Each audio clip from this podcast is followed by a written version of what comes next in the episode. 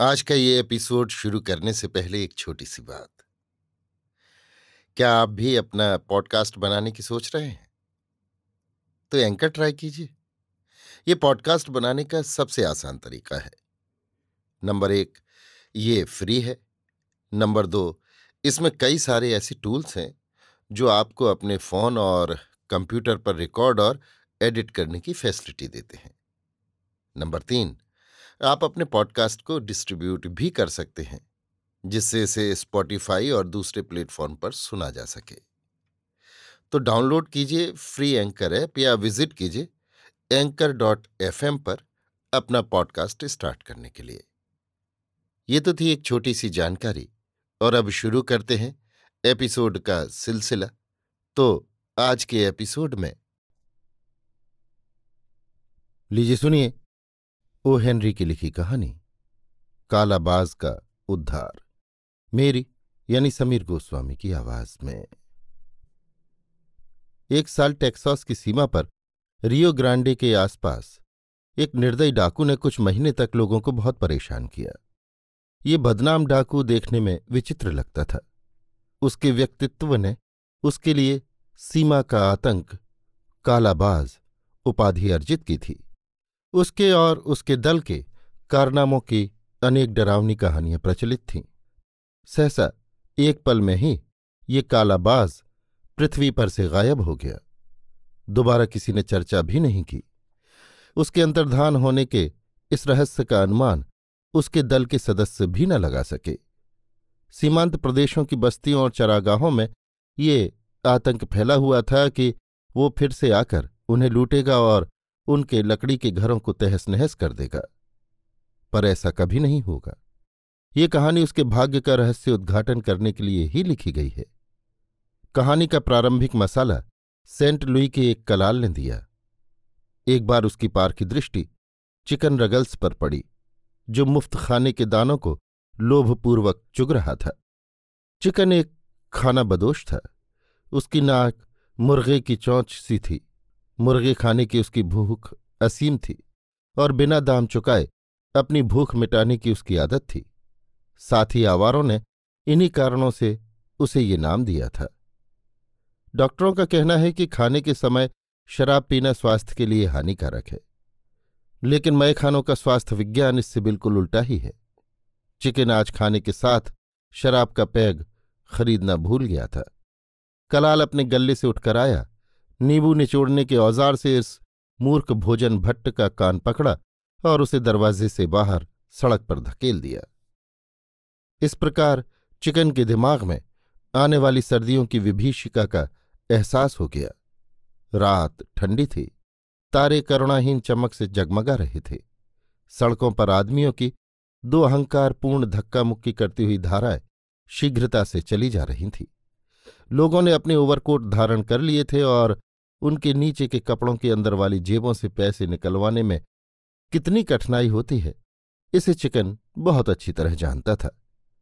हर वर्ष की तरह दक्षिण की ओर प्रयाण करने का समय आ चुका था। पाँच या छह साल का एक नन्हा सा बालक एक हलवाई की दुकान की खिड़की की ओर ललचाई नज़रों से देख रहा था। उसके एक हाथ में दो अंश की खाली शीशी थी और दूसरे में उसने कुछ चीज़ ज़ोर से भींच रखी थी, जो चपटी और गोल होती है, तथा जिसके किनारे पर चूड़ी बनी हुई होती है। चिकन को ये दृश्य अपनी योग्यता और साहस प्रदर्शन का उपयुक्त क्षेत्र दिखाई दिया। क्षितिज तक नज़र दौड़ाकर उसने ठीक तरह इस बात की जाँच कर ली कि कोई सरकारी आदमी तो आसपास नहीं है, और फिर उसने अपने शिकार से छलपूर्वक दुआ सलाम शुरू की। लड़के ने इस वार्तालाप की कोई परवाह नहीं की, क्योंकि उसे बचपन से ही ऐसी परोपकारी मनुहारों पर संदेह करने की शिक्षा घर वालों द्वारा मिल चुकी थी।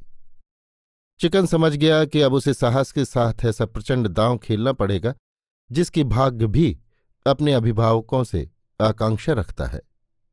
उसकी कुल पूंजी पाँच सेंट थी, और यदि वो उस चीज़ को जीतना चाहता है, जो उस लड़के की मुट्ठी में भिची हुई है तो उसे अपनी कुल पूंजी की जोखम उठानी पड़ेगी।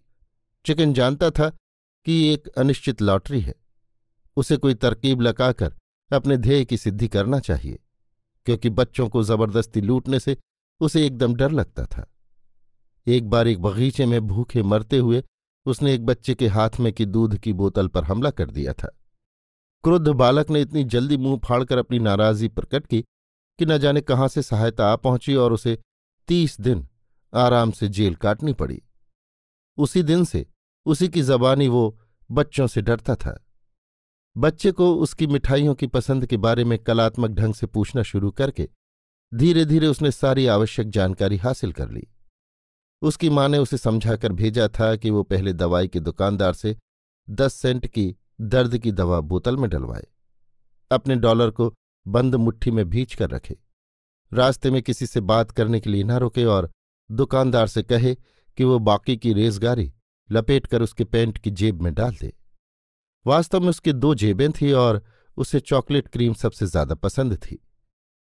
चिकन स्टोर में गया और सटोरिया बन गया। आने वाली बड़ी जोखिम की तैयारी में अपनी सारी पूंजी उसने मिठाई के शेयरों पर लगा दी। उसने बच्चे को कुछ मिठाइयाँ दी और उसमें विश्वास का संचार होते देखकर उसे संतोष हुआ। इसके बाद अभियान का नेतृत्व संभालना आसान था।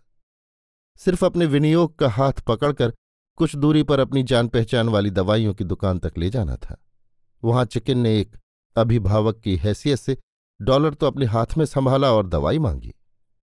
खरीददारी के उत्तरदायित्व से मुक्त होकर लड़का खुशी खुशी अपनी कैंडी चूसने लगा और तब उस सफल सौदागर ने अपनी जेबों को टटोला, जिसमें उसे सर्दी के कपड़ों की यादगार के रूप ओवरकोट का एक बड़ा बटन मिल गया। उसे उसी प्रकार सावधानी से लपेटकर उसने ये जाली रेजगारी उस विश्वास करने वाले लड़के की जेब में डाल दी। लड़के का मुँह घर की ओर करके कृपापूर्वक उसकी पीठ थपथपाकर क्योंकि चिकन का हृदय मुर्गे की तरह ही डरपोक था, और अपनी लागत पर सत्रह सौ प्रतिशत लाभ उठाकर वो सटोरिया बाज़ार से निकल गया।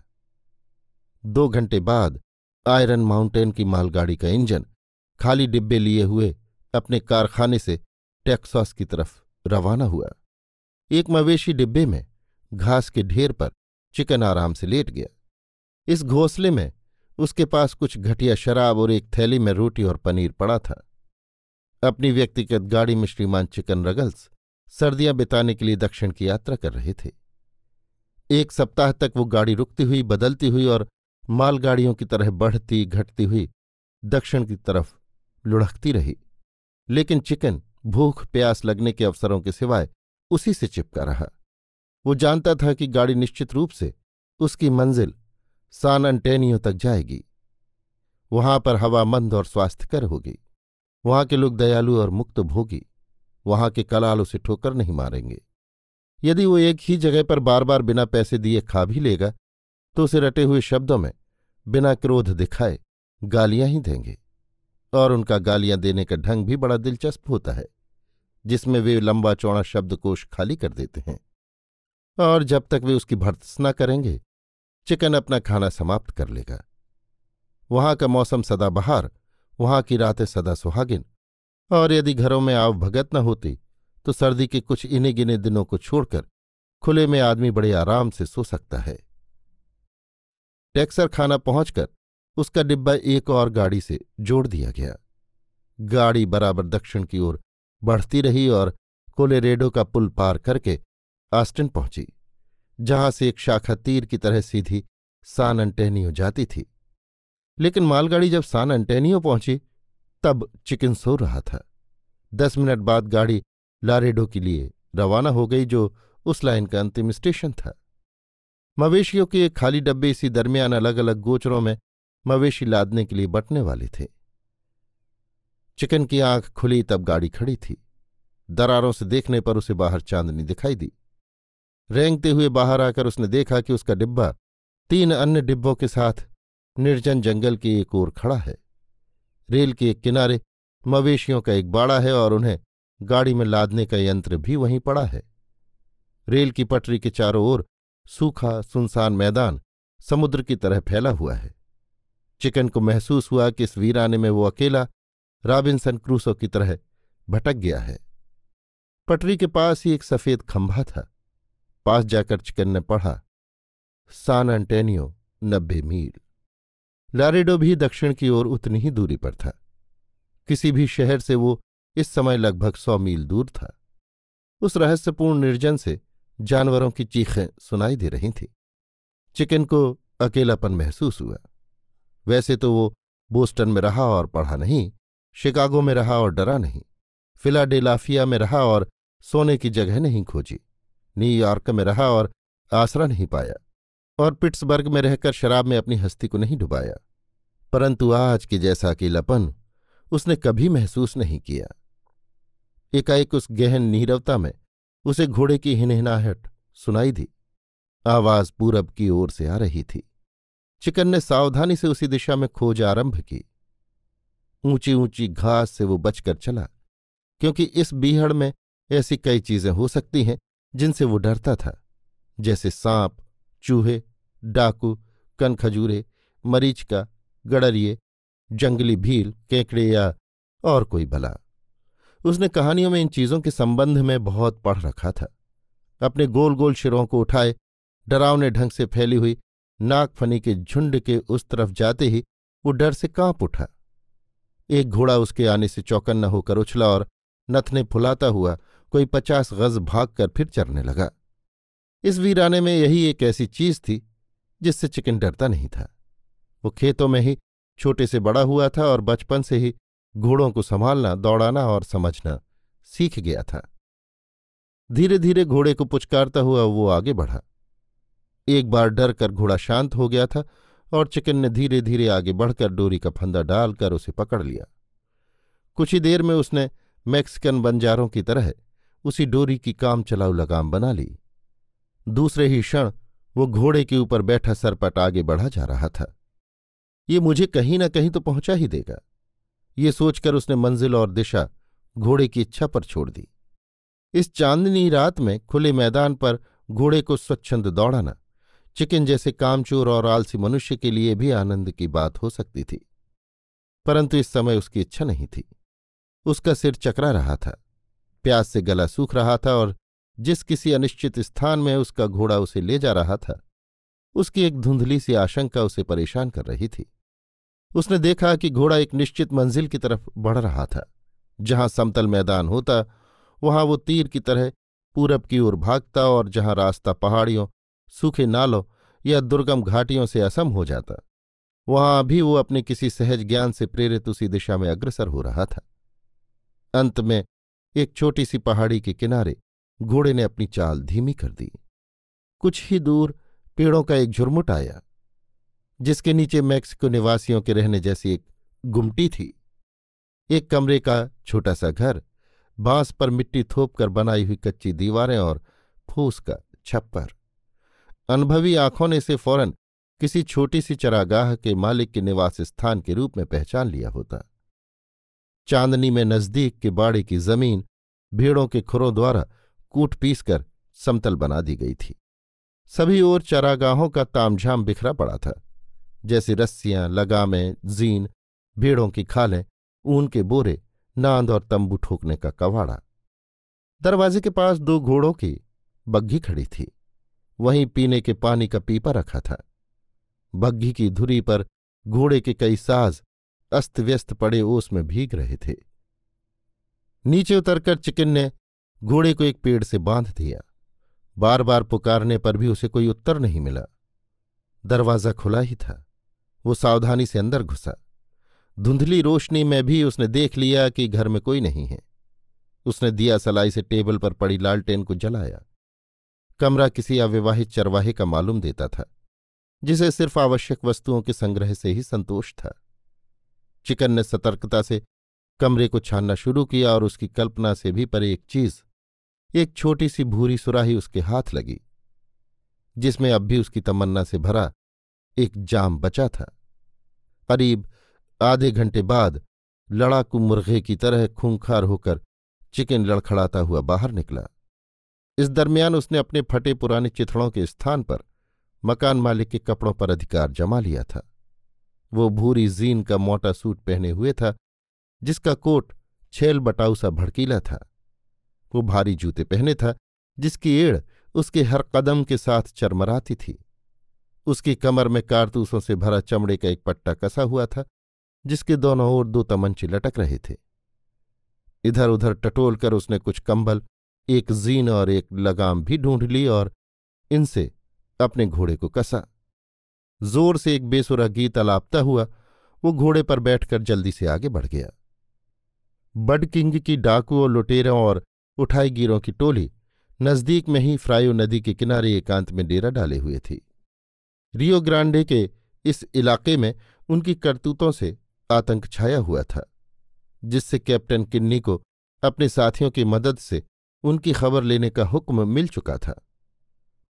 इसीलिए बड किंग ने, जो एक अनुभवी और समझदार नायक था, अपने साथियों की राय को ठुकराकर भी कानून के इन हिमायतियों के पंजे में फंसने के बजाय कुछ समय के लिए फ्रायो घाटी के इस बीहड़ में अवकाश ले लेना ही उचित समझा था। हालाँकि ये कदम समझदारी का था और बड किंग की प्रसिद्धि या बहादुरी पर इससे कोई धब्बा नहीं लगता था। फिर भी उसके साथियों में असंतोष की एक लहर फैल गई।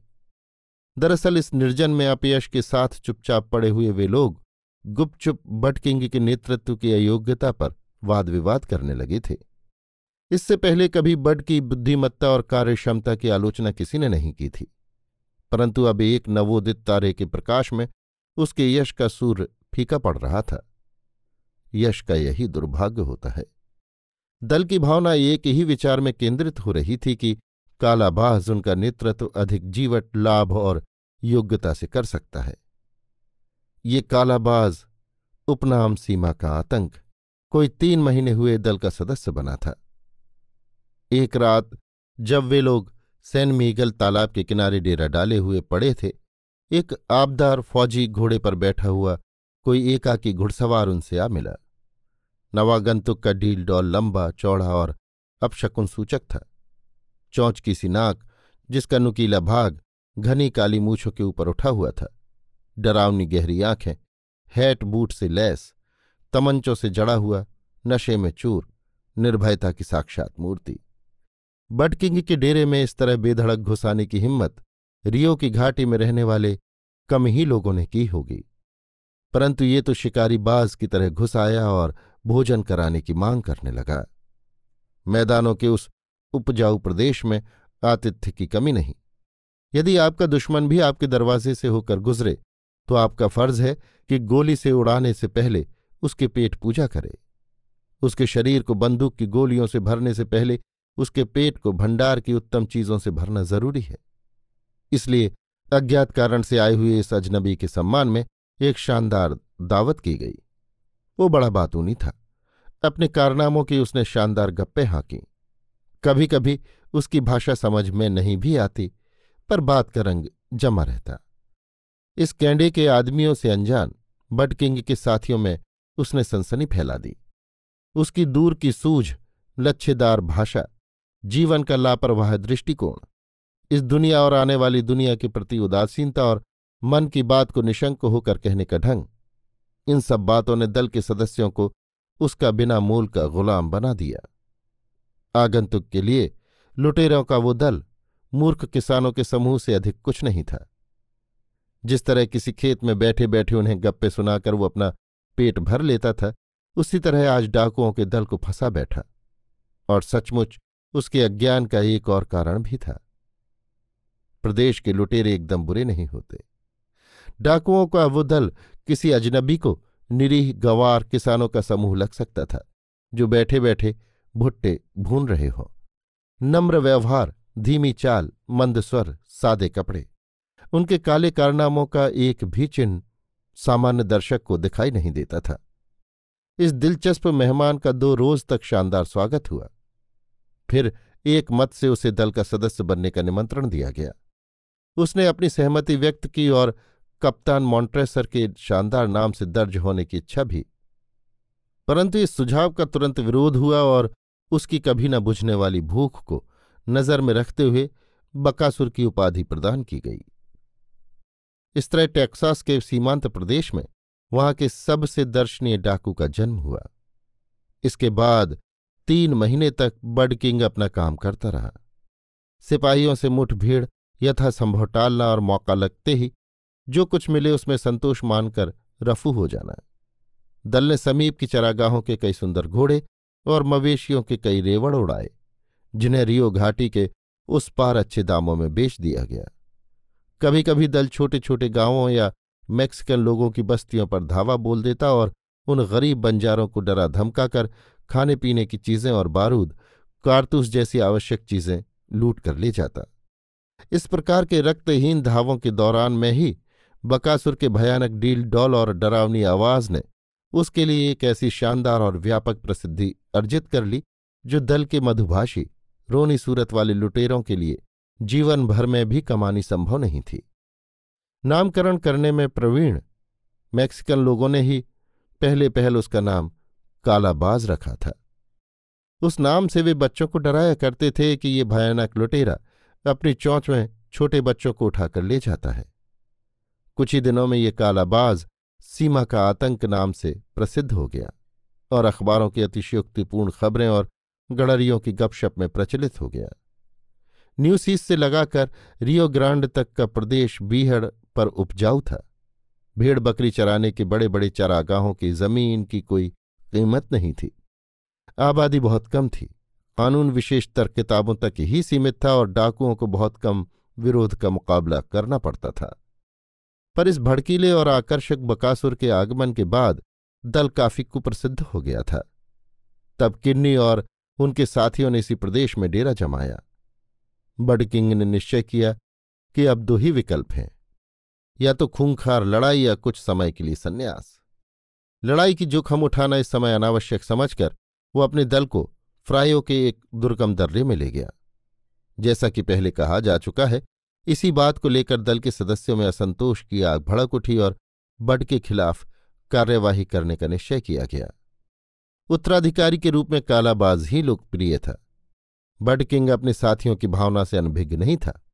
इसलिए उसने अपने विश्वस्त सेनानी कैक्टस टेलर को सलाह मशवरे के लिए बुलाया।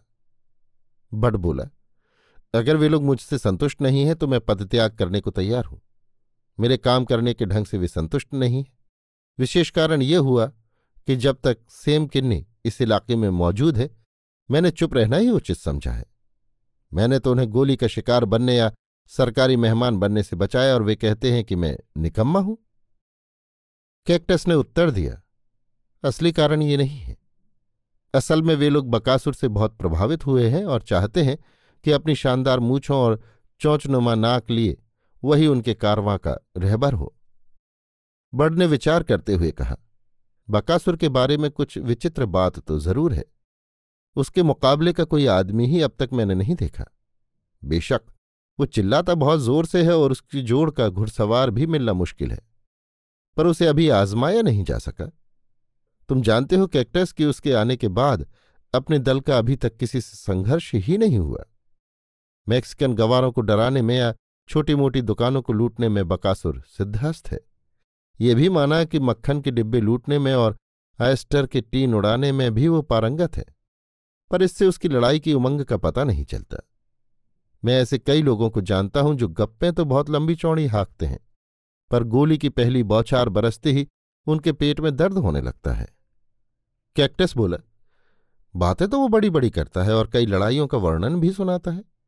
कहता है कि उसने हाथी की नानी को देखा है और उल्लू की मौसी को सुना है। बटकिंग ने डाकुओं की सांकेतिक भाषा में शंका व्यक्त की। मुझे तो ढोल में पोल दिखाई देती है।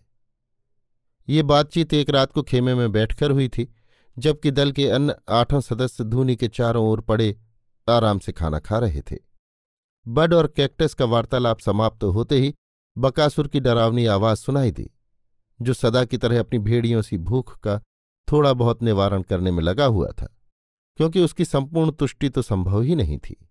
वो कह रहा था, इन गाय के बछड़ों और घोड़ों का हज़ारों मील पीछा करने से क्या फ़ायदा?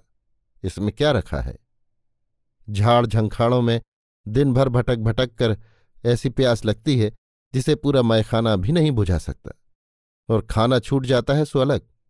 अगर मैं इस दल का मुखिया हूँ तो क्या करूँ? मालूम है? मैं तो किसी रेलगाड़ी को लूटूं, किसी डाक गाड़ी पर ही हाथ साफ़ करूँ, ताकि नगद नारायण तो हाथ लगे। इस तरह धूल फांकने से क्या फ़ायदा? मैं तो अब थक गया हूँ। गाय घोड़े चराने के इस घटिया खेल से मुझे नफरत हो गई है।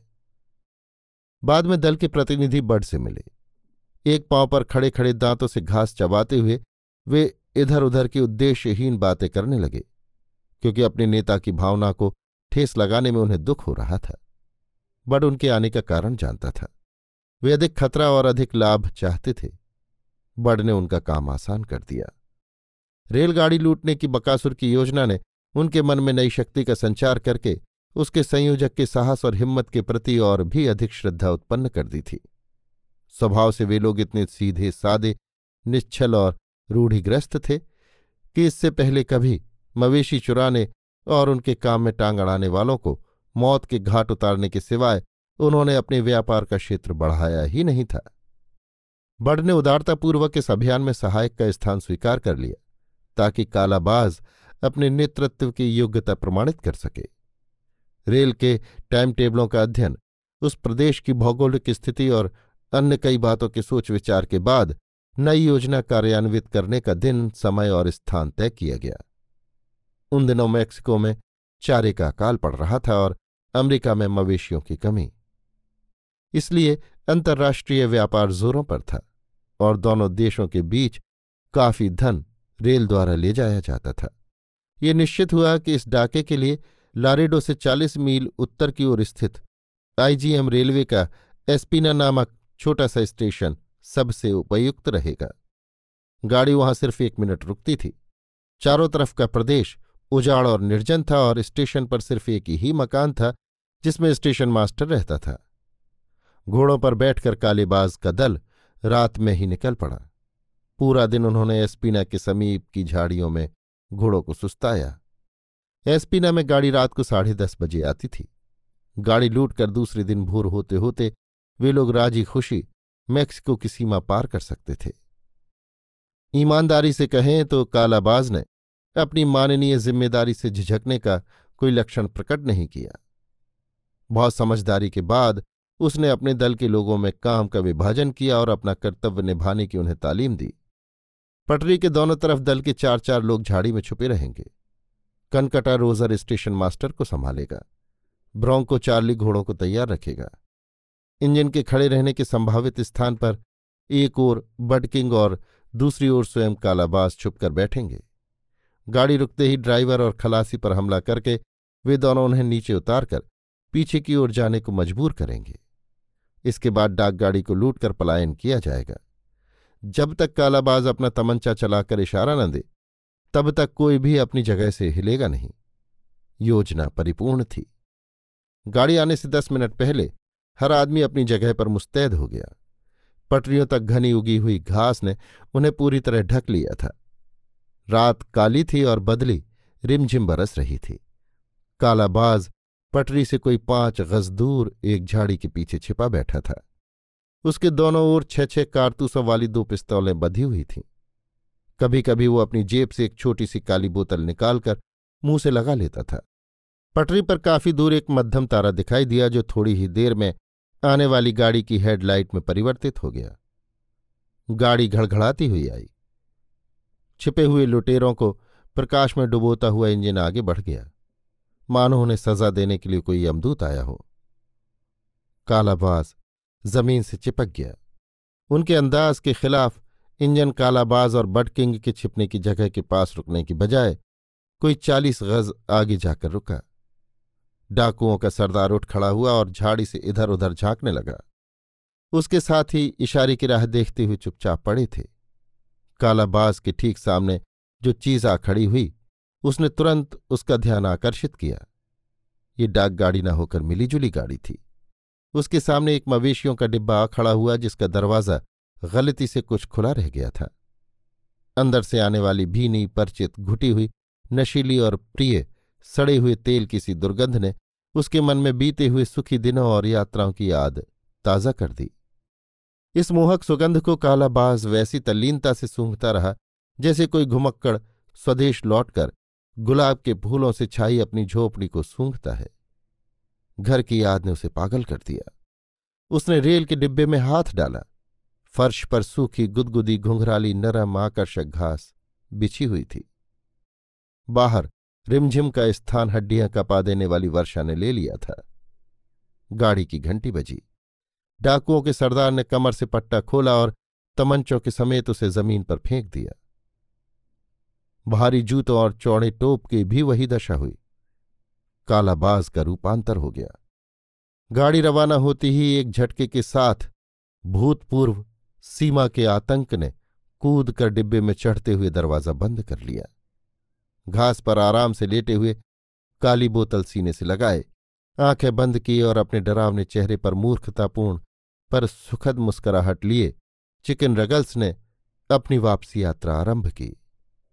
डाकुओं का दल अपने नेता के इशारे की प्रतीक्षा में निस्पंद पड़ा रहा और रेलगाड़ी बेखटक एसपीना से चल दी।